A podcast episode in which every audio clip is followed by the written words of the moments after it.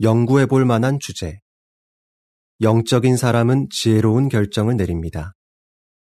창세기 25장 29절에서 34절을 읽어보십시오.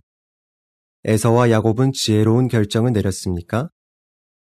문맥을 자세히 살펴보십시오. 그 전에는 무슨 일이 있었습니까? 그 후에는 무슨 일이 있었습니까? 세부적으로 조사해 보십시오. 당시 마다들에게는 어떤 권리와 책임이 있었습니까? 마다들의 권리를 가진 사람은 모두 메시아의 조상이 되는 것이었습니까? 교훈점을 찾아보고 적용하십시오. 야곱이 에서와 달리 마다들의 권리를 중요하게 생각한 이유는 무엇입니까? 여호와께서는 두 형제를 어떻게 여기셨으며 그 이유는 무엇입니까? 에서가 어떻게 했다면 지혜로운 결정을 내릴 수 있었겠습니까? 이렇게 자문해 보십시오. 가족 숭배를 포함해 한 주간의 활동을 계획할 때 영적인 것을 중요하게 생각한다는 것을 어떻게 나타낼 수 있을까?